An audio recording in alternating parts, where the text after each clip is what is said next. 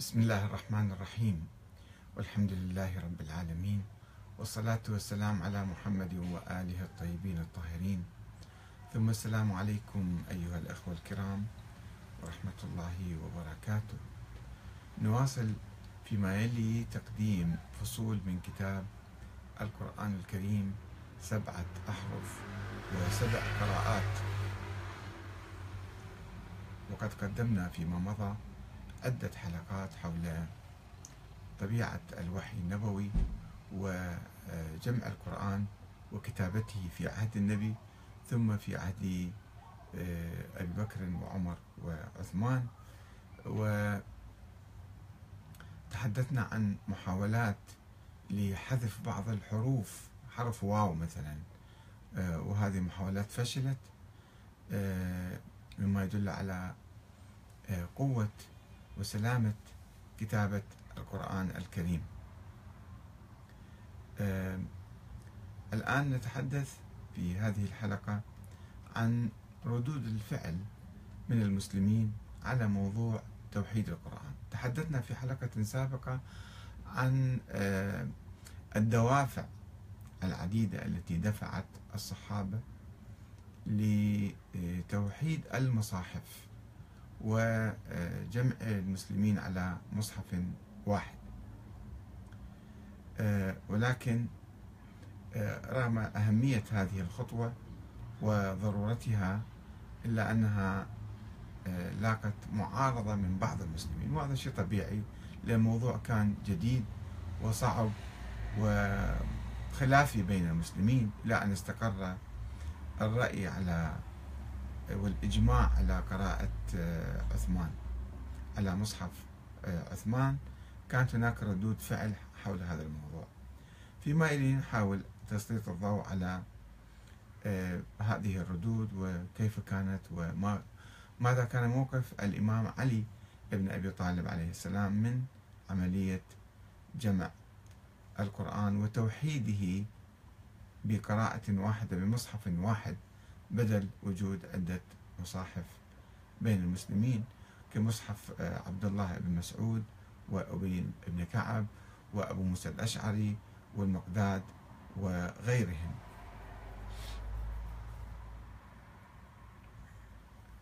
آه، إذا آه، نقدم الآن الفصل السابع من الباب الثاني اللي هو كان تحت عملية جمع القرآن. الفصل السابع هو رد فعل المسلمين على توحيد المصاحف على حرف واحد. وثم أجمع المسلمون على هذا المصحف وبقي سؤال أنه هل هذا الإجماع شرعي وحجة على بقية المسلمين ولا يجوز قراءة الأحرف الأخرى أم أنهم المسلمين كانوا بالخيار في قراءة أي آه، أي مصحف كانوا يريدون وأي حرف كانوا يرغبون. فجمع المصاحف في عهد عثمان دليل على وجود أحرف متعددة ولا لماذا يجمع ويوحد المصاحف؟ كما رأينا في الفصل الثاني كان جمع القرآن في مصحف واحد ضرورة شعر بها كبار الصحابة في عهد عثمان بن عفان رضي الله عنه في مواجهة خطر التناحر والتأثيم والتكفير بين المسلمين بعد طروء حالة من التشدد والضيق في عقل الجيل الجديد الذي لم يستوعب حقيقة نزول القرآن على سبعة أحرف. وما ينطوي ذلك على مفاهيم التعددية والمرونة والتسامح التي كانت التي كان النبي الأعظم صلى الله عليه وآله يصر على إشاعتها بين المسلمين من خلال تأكيده على نزول القرآن على سبعة أحرف. وقد كان قبول ذلك صعبا بالنسبة للصحابة في زمان النبي. فكيف بالأجيال الجديدة التي لم تسمع ولم تشاهد النبي فاعتبرت أي خلاف بسيط مثل اليوم أيضا. أي اختلاف بسيط بعض الناس لا يتحملون آه، قراءة ورش مثلا. يسقطون آه، المصاحف يلغونها أو يحرقونها أو يتلفونها لأنها قراءة ورش. رغم أن هذه قراءة وردتنا تاريخيا متواترة آه، وكذلك قراءات أخرى مثلا يرفضونها إلا قراءة حفص عن عاصم. هذا ضيق ضيق أفق في القراءات فكيف بالأحرف؟ ولا شك بأن عملية جمع القرآن في مصحف واحد هو مصحف عثمان. هذا متداول بيننا اليوم.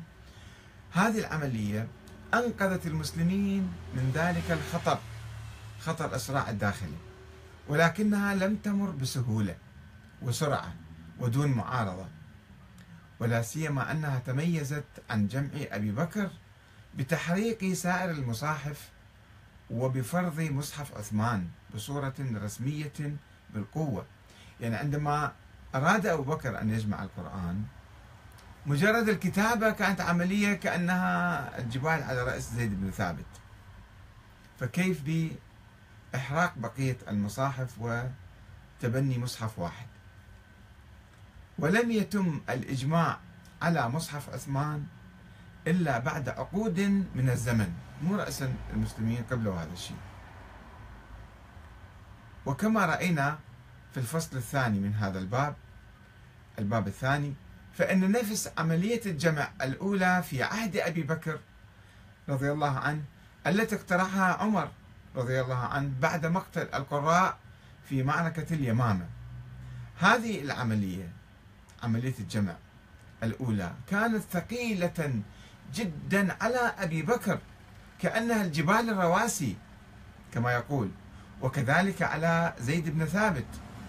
ولذلك لم يفرضها أبو بكر أبو بكر ولا عمر من بعده على المسلمين. هم كتبوا القرآن جمعوه واحتفظوا فيه لأنفسهم وعمر ورثه إلى آه، زوجة النبي حفصة بنته يعني.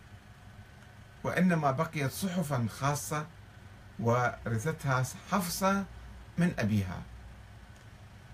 بل سير عمر عبد الله بن مسعود إلى الكوفة ليعلم الناس القرآن حسب الحرف الذي تلقاه من رسول الله وكتب إلى أهلها.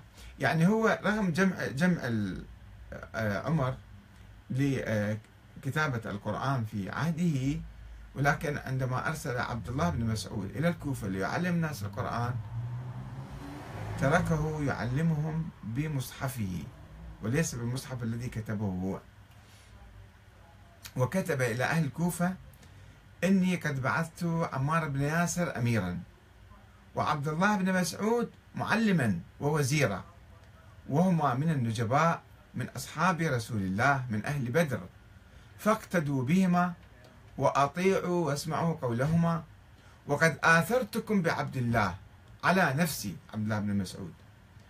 وروى عن رسول الله حديثا بحق ابن مسعود أنه قال من سره أن يقرأ القرآن رطبا كما أنزل فليقرأه على قراءة ابن أم عبد كما يقول السجستاني ابن أبي داود في كتاب المصاحف صفحة 137 وكذلك فعل عمر مع أبي بن كعب عندما قال بحقه أيها الناس من كان يريد أن يسأل عن القرآن فليأتي أبي بن كعب.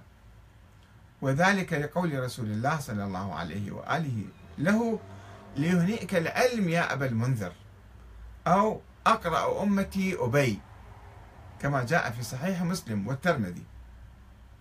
وبناء على ذلك كان من المتوقع في حالة قرار السلطة توحيد المصاحف أن تعتمد السلطة إلى اختيار شيخي المهاجرين والأنصار عبد الله بن مسعود وأبي بن كعب لتنفيذ هذه المهمة الخطيرة مهمة كتابة القرآن في مصحف واحد. لا سيما وإنهما كانا يمتلكان مصحفين مشهورين ومنتشرين في أرجاء البلاد الإسلامية. ومن أوثق المصاحف التي كتبت من فم رسول الله صلى الله عليه وآله. مو مو من واحد إلى واحد إلى واحد. لا مباشرة. وأقرب إلى تعاليم النبي. بدلا من اختيار شباب كزيد بن ثابت وعبد الله بن الزبير أيضا كان صغير. آه، واضطرارهم لتسجيل القرآن وجمعه مرة أخرى من اللخاف والعسب والأكتاف وصدور الرجال. إذا عندنا إحنا قرآن مكتوب كاتب الوحي عبد الله بن مسعود وكاتبه الآخر أبي بن كعب. وهم عندهم مصحف. فلماذا نروح نجمع من اللخب واللخاف والعسب والأكتاف وما إلى ذلك؟ وصدور الرجال. أي واحد حافظ شيء يقول له تعال قل لنا ماذا هو. لديك. وأحسب أن ابن مسعود وأبي ابن كعب كانا أقدر لو اجتمعا على جمع مصحفيهما في مصحف واحد. أن تعالوا أنتم اقعدوا مع بعض واكتبوا لنا مصحف واحد. وإكمال بعضهما البعض. يعني بعض السور أو بعض الآيات قد ما تكون موجودة عند هذا وما تكون موجودة عند ذاك أو هذا عنده شيء إضافي ذاك ما عنده. ولا نعرف ما هو السبب في إعراض عثمان عنهما وإهمالهما ومخالفة السنة النبوية. وربما لأنهما لم يكونا من قريش. فقد كان عبد الله بن مسعود هذليا يقرأ بالهمزة خلافا للغة قريش التي أمر عثمان باعتمادها لغة وحيدة للقرآن. وكان أبي بن كعب من أهل المدينة. ولكن المؤكد أن ذلك الإعراض آه، أدى إلى أثارة طبعا أيضا زيد بن ثابت أيضا من المدينة وليس من قريش. ولكن عبد الله بن مسعود والذي كان يملي عليه كان من قريش. ولكن المؤكد أن ذلك الإعراض أدى إلى إثارة إعراض عن آه، استكتاب هذين الشيخين الكبيرين آه، كاتبي الوحي عبد الله بن مسعود وأبي بن كعب. هذا الإعراض أدى إلى إثارة قدر من المعارضة ضد مصحف عثمان. فقد استنكر أصحاب ابن مسعود تلامذته بالكوفة عندما سمعوا حذيفة ابن اليمان يدعو إلى توحيد المصاحف وقالوا له ما تنكر؟ ألسنا نقرأه على قراءة ابن مسعود؟ فغضب حذيفة ومن وافقه وقالوا إنما أنتم أعراب فاسكتوا فإنكم على خطأ كما يقول ابن الأثير في كتابه الجزء الأول صفحة 492 طبعا هنا ملاحظة هامشية أنه آه، في إنكارهم وإنكار عبد الله بن مسعود لإشراف زيد على جمع القرآن أو قراءته نفي لحديث العرضة الأخيرة ومعرفة زيد بها. إذا هم كانوا يعترفون أنه زيد تلقى العرضة الأخيرة من النبي فلماذا يعترضون عليه؟ إنما هذه حكاية ألفوها يبدو فيما بعد ولم يكن يعرفها أحد في ذلك الزمان. عن أبي الشعثاء قال كنا جلوسا في المسجد في الكوفة وعبد الله يقرأ. فجاء حذيفة فقال قراءة ابن أم عبد وقراءة أبي موسى الأشعري أيضا في الكوفة كانت موجودة. والله إن بقيت حتى آتي أمير المؤمنين يعني عثمان لأمرته بجعلها قراءة واحدة. حذيفة ما قبل تعدد القراءات. قال فغضب عبد الله. فقال لحذيفة كلمة شديدة قال فسكت حذيفة.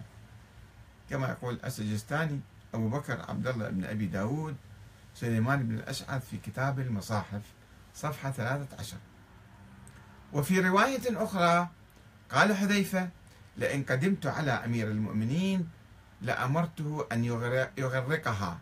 يعني يخليها بالماء حتى تنمسح تروح. فقال عبد الله المصاحف الأخرى يعني يقصد. فقال عبد الله أما والله لئن فعلت ليغرقنك الله في غير ماء يعني أنت الله يغرقك. السجستاني أبو بكر في كتاب المصاحف صفحة 13 وعن مسروق كان عبد الله وحذيفة وأبو موسى في منزل أبي موسى.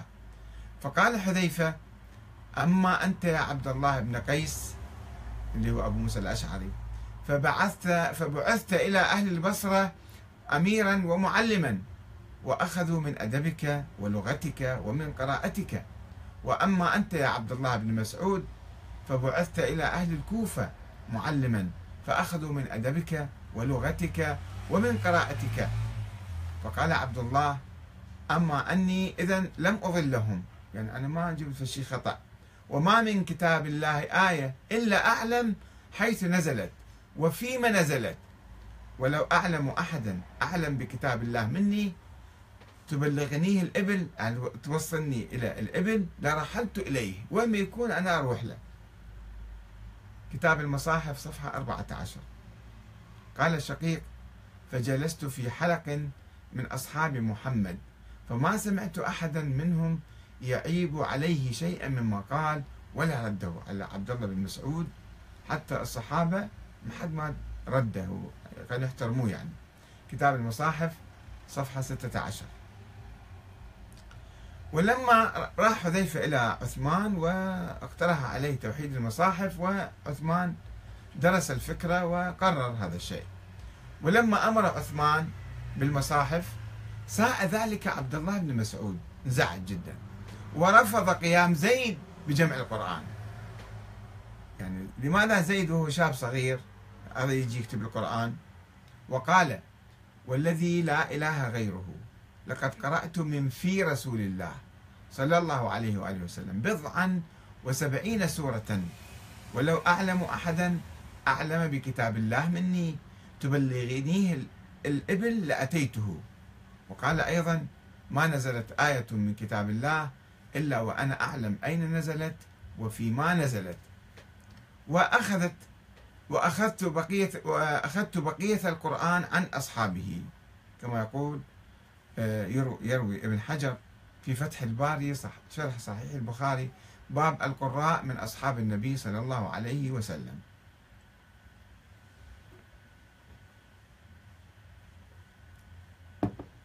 وأيضا قال أتأمروني أن أقرأ قراءة زيد؟ ولقد قرأت من في رسول الله. أنا قراءتي أصلية. فليش أجي أخذها من زيد؟ ولقد قرأت من في رسول الله بضعا وسبعين سورة ولزيد ذؤابتان يلعب بين الصبيان. بعد كان طفل صغير وأنا كنت أدرس القرآن وأتعلم القرآن وأخذه من النبي. فشلون هذا الطفل يجي؟ هو يصير يعني شيخ علينا. كتاب المصاحف صفحة 14 و 15 وقال يعني شوفوا اعتراض آه، عبد الله بن مسعود. وقال يا معشر المسلمين اعزلوا عن نسخ المصاحف عن نسخ كتاب المصاحف ويتولاها أو تولاها رجل؟ والله لقد أسلمت. هذا الرجل يعني والله لقد أسلمت وإنه لفي صلب أبيه كافرا أبوه بعد ما كان صاير مسلم. بعدين ولد وبعدين شاب وصار شاب الآن. وإنه لفي صلب أبيه كافرا يوم بدر.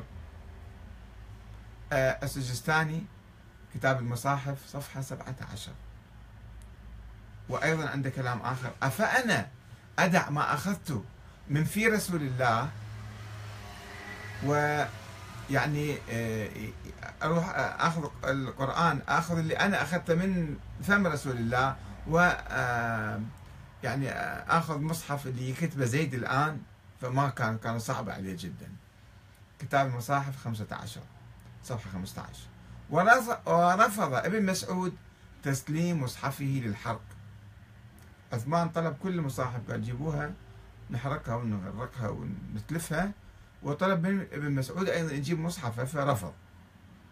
وخطب على منبر مسجد الكوفة قائلا إني غال مصحفي. يعني راح أخبيه فمن استطاع أن يغل مصحفه فليفعل. كل واحد عنده مصحف كاتب من عندي خليه يضمه ولا يعطيه إلى عثمان. وقرأ هذه الآية. ومن يغلل يأتي بما غل يوم القيامة. وتجيبون أنتم القرآن يوم القيامة معكم يروي أبي أبو عبيد القاسم بن سلام. قال حدثنا معاذ عن ابن عون عن عمرو بن قيس عن عمرو بن شرحبيل أبي ميسرة. قال أتى علي رجل وأنا أصلي. فقال ثكلتك أمك ألا أراك تصلي؟ وقد أمر بكتاب الله أن يمزق. يعني عثمان قرر أن يمزق كل المصاحف الأخرى. فإذا أنا بالأشعري وإذا حذيفة وابن مسعود يتقاولان. يتجادلون يعني. وحذيفة يقول لابن مسعود ادفع عليهم المصحف. فقال والله لا أدفعه. فقال ادفعه إليهم. فإنهم لا يألون بأمة محمد خيرا. يعني هم اللي قرروا إتلاف المصاحف الأخرى هذا خير. يعني ما يعني ما يسوون في شيء مو زين. فالشيء زين لا بأس فيه. فقال لا والله عبد الله بن مسعود لا والله لا أدفعه إليهم. أقرأني رسول الله بضعا وسبعين سورة ثم أدفعه إليهم. لماذا؟ والله لا أدفعه إليهم. هذا أبو عبيد بن القاسم بن سلام اللي توفى سنة 224 في كتاب عنده اسمه فضائل القرآن. فقرة رقم 556 يروي القصة بالتفصيل جدالة مع حذيفة. وكتاب الطبقات الكبرى لابن سعد المجد المجلد الثاني صفحة 556 وذكر آه، ابن أبي داود رجوع ابن مسعود إلى رأي عثمان. ابن أبي داود يقول بعدين عبد الله بن مسعود رضخ وسلم مصحفه. كتاب المصاحف صفحة 12 يعني في البداية اعترض وبعدين سلم. هذا عبد الله بن مسعود. وأما أبو موسى الأشعري الذي كان يحتفظ هو الآخر بمصحف خاص به يسمى لباب القلوب كان يسموه. فيذكر فيذكر ابن أبي داود أنه وافق عثمان ولم يعترض بشيء.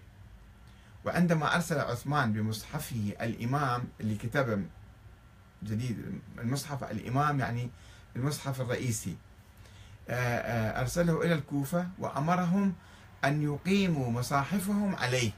كل واحد يجي يعدل المصحف إذا عنده مصحف يعدل على هذا المصحف هذا يصبح المصحف الرسمي الأساسي. قال أبو موسى ما وجدتم في مصحفي هذا من زيادة فلا تنقصوها.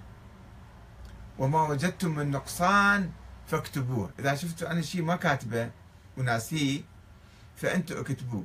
أما إذا شفتوا زيادة لا تحذفوها لأن أنا الزيادة ماخذها من النبي مو جايبة من عندي. فقال حذيفة كيف بما صنعنا؟ والله ما أحد من أهل هذا البلد يرغب عن قراءة هذا الشيخ. يعني ابن مسعود كل الناس يحترمون. لأن عمر اوصى به عمر هو الذي بعثه إلى آه، إلى الكوفة. ولا أحد من أهل اليمن يرغب عن قراءة هذا الشيخ. يعني أبو موسى الأشعري لأنه هو كان يمني فأهل اليمن كانوا يتبعون هذا أيضا. وكان حذيفة هو الذي أشار على عثمان رضي الله عنه بجمع المصاحف على مصحف واحد. كتاب المصاحف صفحة 35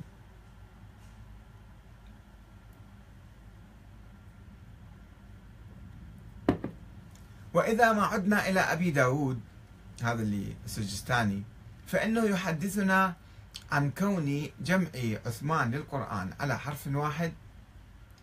يقول هاي العملية اللي سواها عثمان كانت سببا من أسباب النقمة والثورة عليه. حيث يقول لما نزل أهل مصر الجحفة يعاتبون عثمان رضي الله عنه إجوا بداية الثورة من جماعة من مصر ومن كوفة ومن البصرة ومن بعض المناطق الأخرى. فصعد عثمان المنبر عندما إجوا محتجين يعني ثائرين على عثمان. فقال جزاكم الله يا أصحاب محمد عني شرا. أذعتم السيئة وكتمتم الحسنة وأغريتم بي سفهاء الناس. أيكم يأتي هؤلاء فيسألهم ما الذي نقموا وما الذي يريدون? ثلاث مرات. عثمان غضب. ليش؟ إنه الصحابة ما يدافعون عنه وذول الثوار الجايين معترضين عليه. ما حد من الصحابة ما يروح يتكلم معاهم. آه آه ثلاث مرات يقول ما الذي نقموا وما الذي يريدون؟ شنو ذول يريدون الثوار؟ لا يجيبه أحد. ما حد ما كان يجاوب عثمان. سكتوا. فقام علي رضي الله عنه فقال أنا. فقال عثمان أنت أقربهم رحما ابن عمي. وأحقهم بذلك. أنت روح شوف ذولا شنو يردون. فأتاهم فرحبوا به. وقالوا ما كان يأتينا أحد أحب إلينا منك. أنت خوش واحد خوش في الجاية تتفاوض ويانا. فقال ما الذي نقمتم إيش تردون يعني؟ شنو عندكم مشكلة ويا عثمان؟ قالوا نقمنا عليه نقمنا أنه محى كتاب الله عز وجل اللي كان مكتوب اجى مسحة. فرد عليهم عثمان رضي الله عنه أما القرآن فمن عند الله إنما نهيتكم لأني خفت عليكم الاختلاف. فاقرأوا على أي حرف شئتم. إذا أنتم كنتم معترضين علي على هذا الموضوع فروحوا اقرأوا مثل ما تردون. وبس فكوا يا أخي عني يعني. يعني عثمان تنازل عن فرض في المرحلة الأولى هنا يعني. تنازل عن فرض مصحفه على آه، بقية الناس عندما شاهد اعتراضهم عليه. كما يقول السجستاني ابن أبي داود في كتاب المصاحف صفحة 36 يقول حدثنا عبد الله حدثنا عثمان بن هشام ابن دلهم حدثنا إسماعيل بن الخليل عن علي بن مسهر عن إسماعيل ابن أبي خالد قال كذا وكذا هذا الرواية. ورغم أو رغم تراجع عثمان أمام الثوار عن فرض مصحفه فإن ابن كثير يروي أن محمد بن أبي بكر قال لعثمان عندما اقتحم عليه الدار مع مجموعة من الثوار في النهاية يعني أنه في البداية عندما جاءوا يعني جاءوا إلى المدينة واستقروا بها في الجحفة فعثمان قال شو تردون؟ قالوا ليش أنت آه، محيت القرآن؟ فقال لا بس اقرأوا مثل ما تردون ومع ذلك محمد بن أبي بكر اللي هو أحد الثوار كان فعندما هجم على عثمان وضرب أيضا قال له على أي دين أنت يا نعثل قال على دين الإسلام ولست بنعثل وإنما أمير المؤمنين فقال غيرت كتاب الله. يعني لاحظوا الحوار اللي جرى بيناتهم في آخر لحظة. فقال عثمان كتاب الله بيني وبينكم. فتقدم إليه وأخذ بلحيته وقال إنا لا يقبل منا يوم القيامة أن نقول ربنا أطع إنا أطعنا سادتنا وكبراءنا فأضلونا السبيلا أنت جيت فرضت القرآن ونحن نسمع كلامك ونطيعك في هذا الموضوع. هذا خلاف الإسلام وخلاف الدين. هكذا كان يرى محمد بن أبي بكر لي هو أحد الثوار على عثمان. وشطحه بيده من البيت إلى باب الدار وهو يقول يا ابن أخي ما كان أبوك ليأخذ بلحيتي اللي هو أبو بكر يعني. هذا كما ينقل ابن كثير في البداية والنهاية المجلد السابع صفحة 166 و 168 يعني يذكر قصة مفصلة أنه من أسباب الاعتراض على عثمان حتى في اللحظات الأخيرة أنه أنت ليش مسحت القرآن ليش حرقت المصاحف؟ يعني ما كان المسلمين يقبلون هذا الشيء. وروى الطبري أن الناس أعابوا على عثمان كونه أسقط المصاحف من أجل الإبقاء على مصحف واحد. في آه، حديث رقم 2952 آه، وظل الثوار على عثمان ينقمون على عثمان محوه للمصاحف الأخرى حتى بعد مقتله. وقد حاول الإمام علي بن أبي طالب عليه السلام أن يدافع عن عثمان قائلا يعني في زمن الإمام علي قائلا يا أيها الناس لا تغلوا في عثمان ولا تقولوا له إلا خيرا في المصاحف وإحراق المصاحف فوالله ما فعل الذي فعل إلا عن ملأ منا جميعا. هذا قرار ما اتخذه وحده عثمان. إنما إحنا الصحابة اللي كنا في المدينة إحنا أشرنا عليه بذلك. فقال عثمان ما تقولون في هذه القراءة؟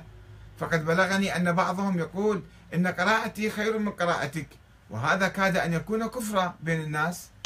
فقلنا ما ترى؟ فقلنا فما ترى؟ قال نرى أن أن نجمع الناس على مصحف واحد. فلا تكون فرقة ولا يكون اختلاف. قلنا فنعم. فنعم ما رأيت. قلنا فنعم ما رأيت. السجستاني ابن أبي داود كتاب المصاحف صفحة 22 رواه آه، ابن أبي داود في كتاب المصاحف. باب جمع عثمان المصاحف صفحة 30 أيضا.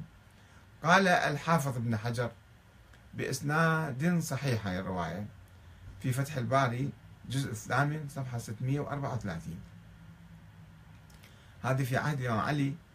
يبدو الناس أيضا بعدهم ما كانوا مستوعبين الفكرة وما كان قابلين بيها وكان معترضين. والإمام علي يهدئهم ويدافع عن عثمان وهم أيضا بعد القصة ما يعني ما مستوعبيها تماما. ومع ذلك فقد استمر أهل الكوفة في تداول مصحف ابن مسعود. غير آبهين بمصحف عثمان كما يقول ابن الأثير في الكامل في التاريخ. الجزء الثالث صفحة 86 و 87 أنه استمروا ما ظلوا مصرين على مصحفهم. واحتفظت أمهات المؤمنين عائشة وحفصة وأم سلمة بمصاحفهن التي كانت تتميز ببعض الإضافات ككلمة وصلاة العصر في آية حافظوا على الصلوات والصلاة الوسطى وصلاة العصر. هذا حرف من الأحرف. كما يقول السجستاني في كتاب المصاحف في عدة أماكن. صفحة 84 و 85 و 87 و 88 عندما يستعرض مصاحف آه، زوجات النبي أمهات المؤمنين. وقد ذكر ابن مجاهد في كتاب السبعة في القراءات قال سليمان الأعمش اللي متوفي سنة 148 أدركت أهل الكوفة وما قراءة زيد فيهم إلا قراءة إلا كقراءة عبد الله فيكم. ما يقرأ بها إلا الرجل أو الرجلان. إلا الرجل والرجلان. يعني ما كانوا مهتمين. هذا يأكد أنه هذا هو سليمان الأعمش توفى سنة 148 أواسط القرن الثاني. خلينا نفترض في بداية القرن الثاني كان. يعني أدرك المسلمين في الكوفة كانوا مصرين على قراءة عبد الله بن مسعود. آه، ابن مجاهد في كتاب السبعة في القراءات صفحة 67 وقد بذل أبو عبد الرحمن السلمي اللي بعثه عثمان لتعليم الناس بهذا المصحف الإمام الرسمي. بذل قصارى جهده لنشر قراءة زيد المطابقة لمصحف عثمان الذي أرسله معه إلى الكوفة. كان يحاول بس ما كان يبدو ينجح كثيرا. ثم جاء الحجاج في عهد عبد الملك بن مروان وابنه الوليد فبذل قصارى جهده في تعميم المصحف العثماني على سائر الأمصار وعمل على استئصال شأفة مصحف ابن مسعود بكل سبيل. وين ما كان يجي صادرا. حتى أنه نعت في خطاب له الصحابي الجليل عبد الله بن مسعود بعبد هذيل. هذا واحد. احتقره يعني. وقال مستهزئا يزعم أن قراءته من عند الله. والله ما هي إلا رجز من رجز الأعراب. ما أنزلها الله على نبيه عليه السلام. اجى نفاها فد مرة. جماعة المسلمين كان ذيك الأيام في الكوفة آه، على قراءة عبد الله بن مسعود وعمر هو الذي أرسل عبد الله بن مسعود إلى الكوفة ومدحه وقال هذه قراءة آه، عبد الله بن مسعود و آه، ولكن هنا قرار سياسي عندنا مضاد وما عنده حدود يعني ما عنده مانع أن يسب عبد الله بن مسعود أيضا من أجل أن يفرض مصحف زيد بن ثابت. كما في سنن أبي, داو أبي داود. الجزء الثاني صفحة 514 أنه آه هذا آه الحجاج هكذا قال بحق عبد الله بن مسعود وبحق مصحفه لأنه كان يطارد الناس وكان يقمعهم وكان بالقوة يفرض هذا. وقال ابن قتيبة وكل الحجاج عاصما وناجية ابن رمح وعلي بن أصمع بتتبع المصاحف. وين ما أكو مصحف جيبوا لنا إياه. وأمرهم أن يقطعوا كل مصحف وجدوه مخالفا لمصحف عثمان. ويعطوا صاحبه ستين درهما. يعطوه فلوس ستين درهم ويأخذوا مصحف من عنده ويمزقوه. هذا كذا يقول ابن قتيبة في كتاب تأويل مشكل القرآن صفحة 37 وابن قتيبة من القرن الثالث النصف الأول من القرن الثالث. وأنه وأن الحجاج أيضا يقول رواية أخرى تقول وتوعد من يقرأ بقراءة عبد الله بن مسعود والمعاقبة عليها.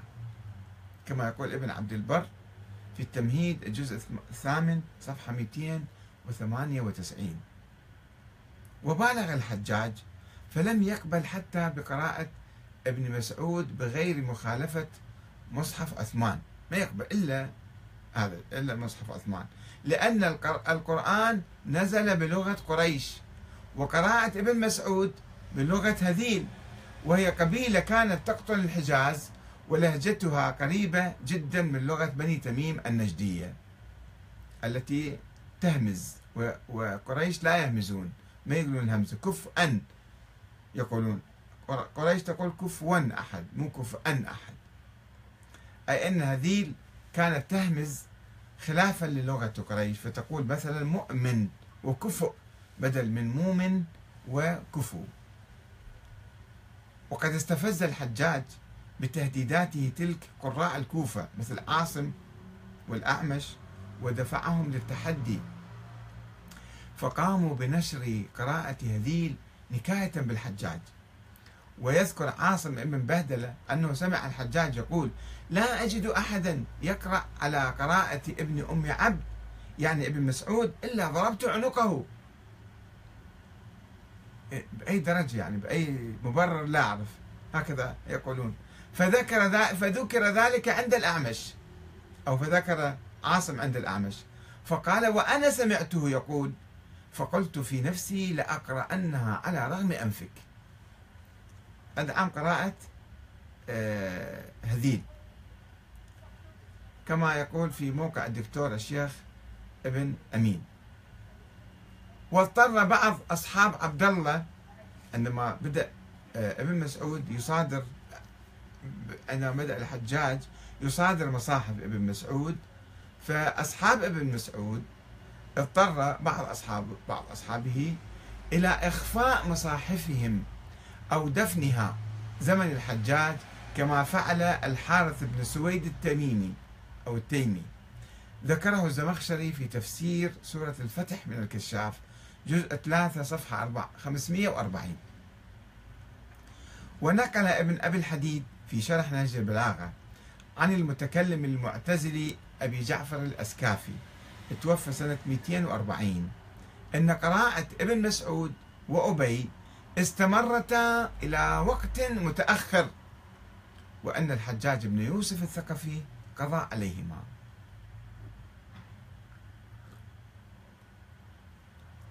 يعني بهذا القمع ماله تقريبا قضى عليهما. ابن أبي الحديد في شرح نجل البلاغة جزء 13 صفحة 223 مكتبة يعسوب الدين الإلكترونية. وراحت الأيام وجت الأيام وفي سنة 398 في أواخر القرن الرابع الهجري. أخرج الشيعة في بغداد بهذه السنة نسخة من مصحف عبد الله بن مسعود. كانت خباية عند واحد. طلعوها وهذه النسخة تختلف عن مصحف المصحف الرسمي المتداول المصحف عثمان. وحدثت فتنة. وحدثت فتنة. وطبعا الخليفة القادر بالله كان أخذ هذه النسخة وأحرقها.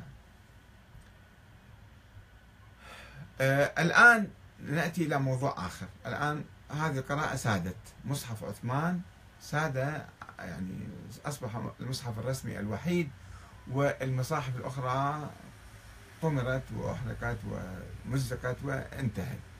الآن إذا واحد سمع قراءة بحرف آخر هل يجوز أن يقرأ بتلك القراءة؟ هل تعتبر من القرآن أو لا ليست من القرآن؟ جواز القراءة بالأحرف السبعة. هذا موضوع ناقشه العلماء في تلك الأيام. أن هل يجوز واحد يقرأ على القراءات الأخرى أو لا يجوز؟ وبعد إجماع المسلمين على مصحف عثمان أصبح موضوع القراءة بتلك الأحرف السبعة أو الستة الباقية موضوعا للنقاش بين الفقهاء المتقدمين. الذين اختلفوا في جواز القراءة بالأحرف السبعة الخارجة عن رسم المصحف العثماني في الصلاة. يجوز واحد يقرأ في الصلاة أو لا يجوز؟ مثل قراءة ابن مسعود وأبي الدرداء. والليل إذا يخشى والنهار إذا تجلى والذكر والأنثى في إضافة. التي وردت في الصحيحين هاي الرواية. موجودة أنه هكذا كانت قراءة ابن مسعود. ومثل قراءة عبد الله فصيام ثلاثة أيام متتابعات. وقراءته إن كانت إلا زقية واحدة. إلا صيحة هو كان يقرأها إلا زقية واحدة. ونحو ذلك اللي مذكورة في الصحاح وفي كتب المفسرين أنه هكذا كانوا يقرؤون القراءات الأخرى. هل يجوز لأحد أن يقرأ كذلك في الصلاة؟ في الصلاة الآن الصلاة لأن أهم من القراءة العادية. فقال الإمام مالك والإمام أحمد بالجواز. هذا مصحف وكانت يعني قراءة موجودة حرف موجود. فلماذا لا يجوز؟ لا يجوز واحد يقرأ في الأحرف الأخرى. في أحمد في الروا... في إحدى الروايتين عنه عنهما. آه، يعني في رواية آه، تقول أنه يجيزون ورواية تقول لا لا يجيزون. لماذا؟ لأن الصحابة والتابعين كانوا يقرؤون بهذه الحروف في الصلاة. فإذا كانوا الصحابة والتابعين يقرؤون فلماذا نحرمهما نحن